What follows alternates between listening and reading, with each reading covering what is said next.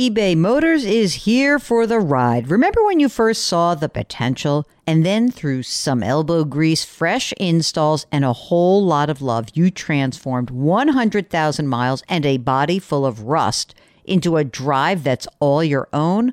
Look to your left, look to your right. It's official.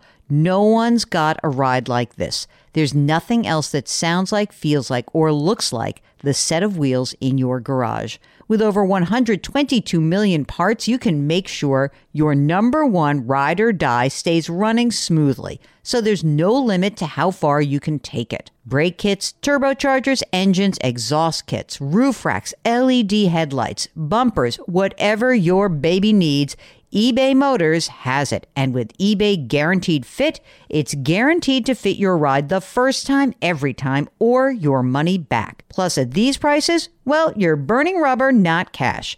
Keep your ride or die alive at ebaymotors.com. Eligible items only. Exclusions apply. Take your business further with the smart and flexible American Express Business Gold Card. You can earn 4 times points on your top 2 eligible spending categories every month, like transit, U.S. restaurants, and gas stations. That's the powerful backing of American Express. 4 times points on up to $150,000 in purchases per year. Terms apply. Learn more at americanexpress.com/businessgoldcard.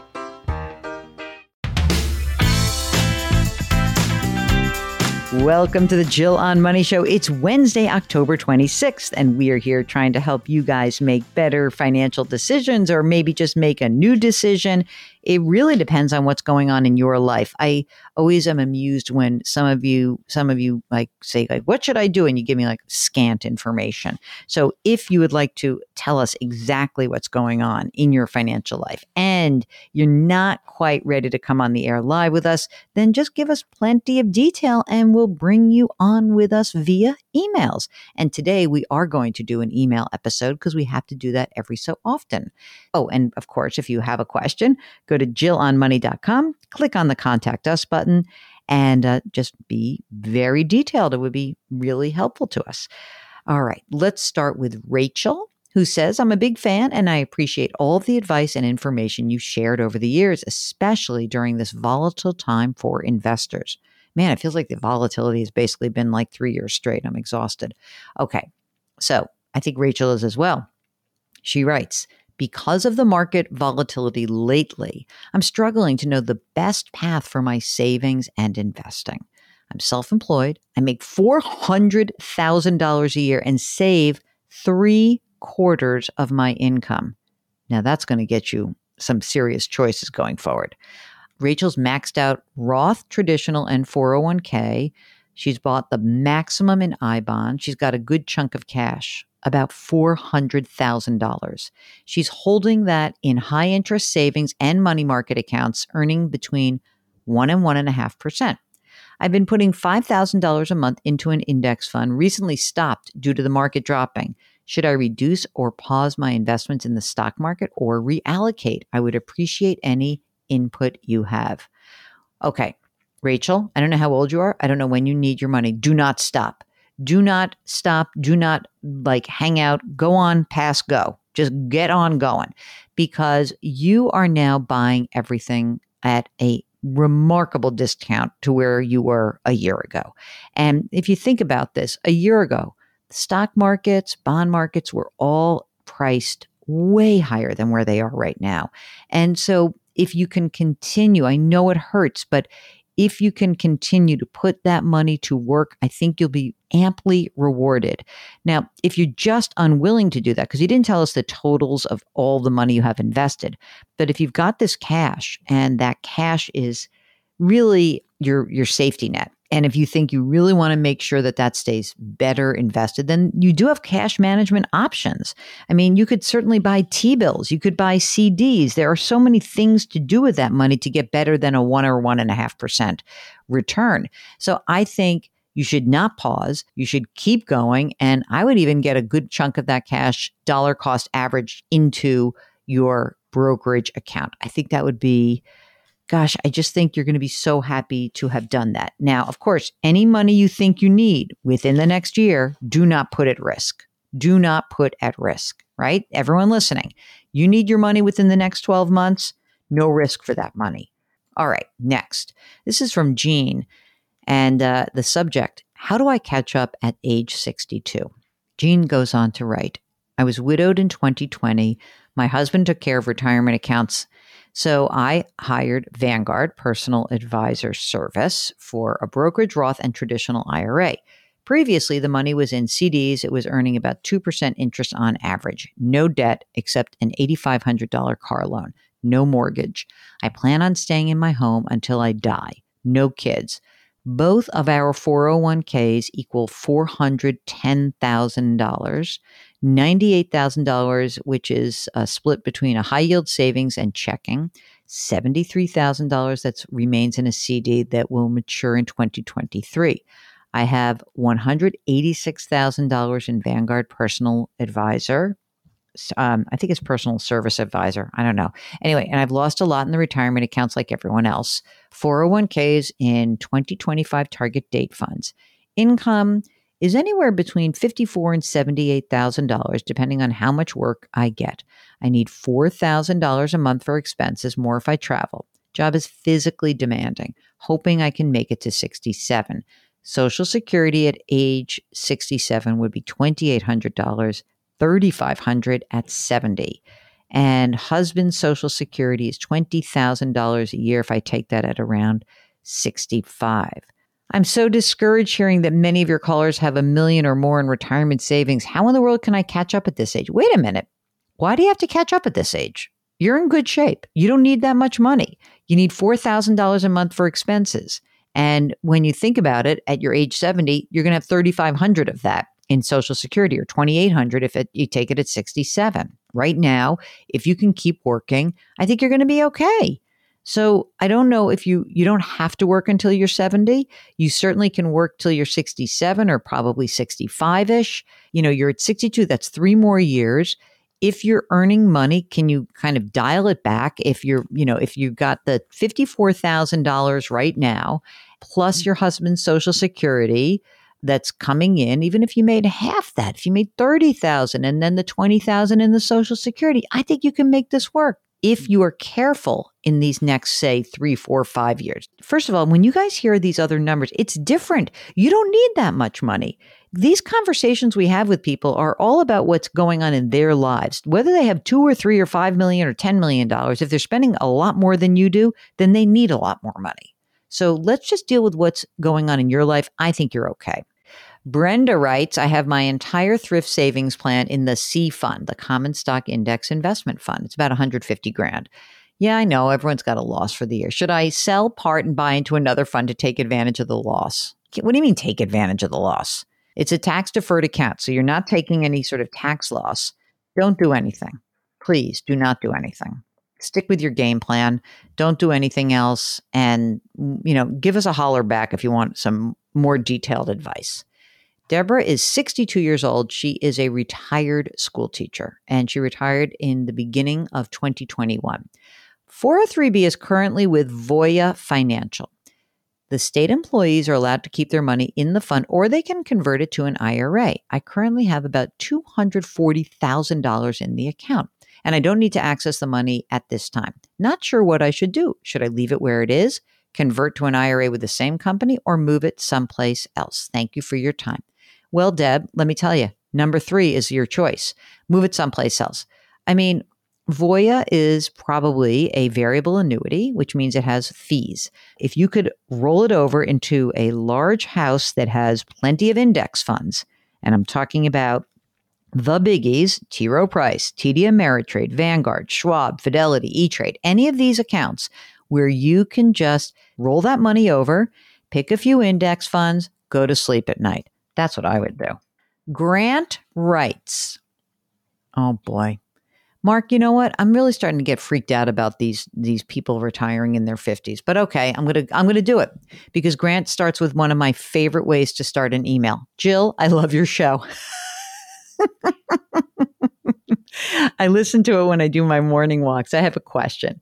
I'm in education as a district administrator. Oh, here we go. This is the burnt out educator. 30 years comes up when he turns 54.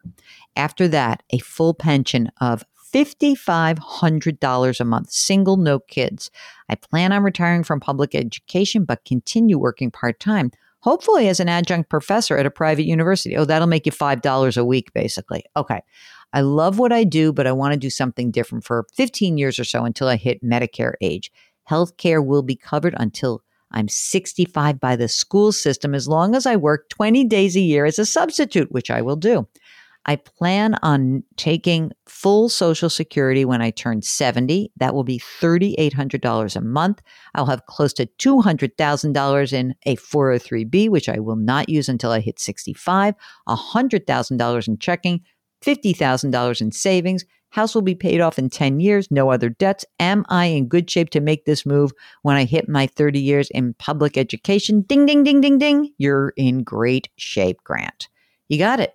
You got this. $5,500 a month. I mean, you didn't say how much you need in terms of your actual income need, but I got to believe that a guy like you, who's, you know, basically seems like you've paid everything off and everything is in good shape, you're good. So just make sure that whatever you do, you definitely want to keep that health insurance. So make sure you do those substitute days. And also make sure whatever you earn in your next job just makes up for whatever you need. And if you have a little extra, sure, put some extra money in savings. So, because we want you to have some money available when you have that period in between. You might need a little extra money between now and 70. So make sure you build that up. You're in great shape. I tell you what, Mark, I should have been an educator, except for the fact that it's too hard a job for me. After all those years, you're completely fried. It's like, no thanks. I mean, I have to say, I would say that the people who are the most fried that we talk to are educators and also healthcare workers who are so totally fried. All right, last question today. This is a lump sum or annuity question. Hi, Jill and Mark, a regular listener to your podcast during my daily walks with my dog, Yoda. Love that. While she's busy trying to chase squirrels, I'm trying my best to keep my physical and financial health in order. So cute. Okay. This is Scott. Scott says, I'm fortunate to work for a company that offers a pension. I just turned 60 after 25 years with the company. I'm looking to retire in the next year or so. I'm married, no kids, but a house full of fur babies. In addition to the pension, we've got $1.6 million in a mix of 401k, rollover IRA, and Roth money, no debt. Okay, here's a question. What factors should we consider when deciding between an annuity payment and a lump sum payout? We're leaning towards taking the monthly 100% spousal survivor non-COLA annuity, $7,000 a month, that would provide a guaranteed lifetime income stream for us. However, the lump sum amount will likely never be higher than it is this year, regardless if I work for several more years. The lump sum payment, should I retire in December, would be approximately $1.6 million. This is wild, Mark. This is just a little canny part of where we are in the cycle. Due to rising interest rates, the lump sum payment available to me and many other folks with a pension is scheduled to tumble next year. In my case, the lump sum payment would be reduced by about $200,000. Is there any benefit to taking the higher lump sum now over the annuity? Any advantage to taking the sizable lump sum payment and invest it in a down stock market? I'd love to hear your opinions on how to analyze the decision. The end of the year is approaching fast. Thanks for your help. This is a great question. There are a lot of calculators online that you would have to look at to really determine the math. But you have to do the math at 1.6 million and then 1.4 million, right? So I would really be doing it. I'm going to look just at 1.6 million. Here's the thing that's weird about the benefit. So let's say you take the $7,000 a month. It's fine. It's $7,000 a month. You sound like that's kind of going to be great for you, but you lose control of all that money. I'll tell you what, normally I like a little pension. I might take this money. I might take the lump sum, and I might take that lump sum, make sure that I really work hard to build an allocation that's going to create the money that I need. You'll have $1.6 million. And what does that mean? You know, if 1.6 million, it's not like a pension. You'd be running this for like a perpetuity kind of thing. So the difference is that like you would have risk and you would be able to pull out about 50 grand a year.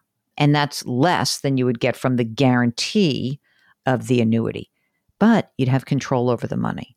I feel like the financial, if you both live till your 90s, the $7,000 a month is better. I don't know what to say, Mark. What do you think? This is a tough one. I was just playing with the calculator. I mean, this is very back of the envelope, but I was just running some numbers for like projecting for the next 25 years. And I think the monthly comes out to about $5 million, and the lump sum comes out to a little bit over $6 million. It's close. This is a tough one.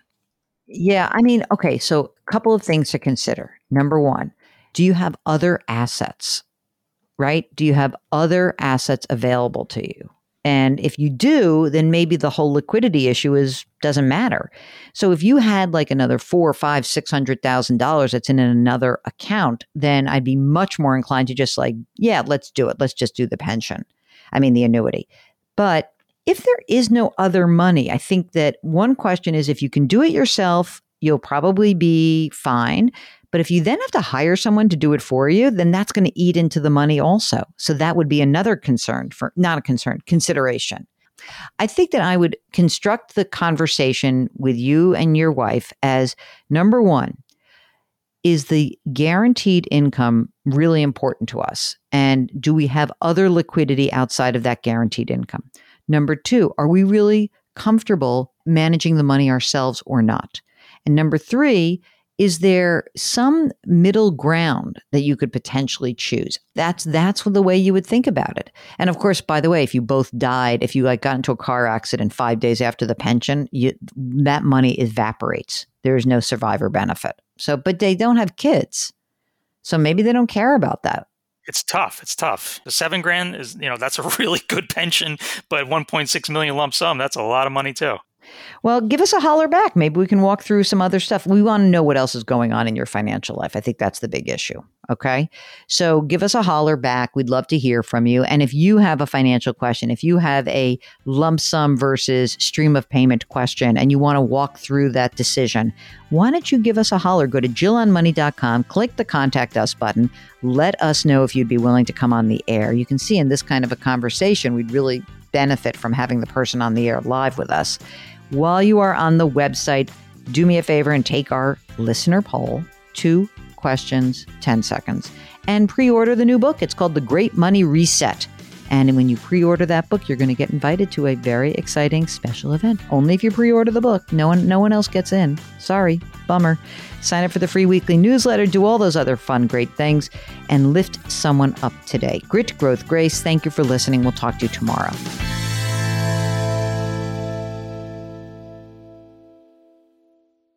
If you've ever been in the market for a new home, you know home shopping can be a lot.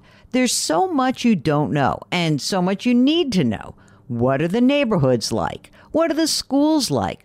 Who is the agent who knows the listing or neighborhood best? And why can't all this information just be in one place?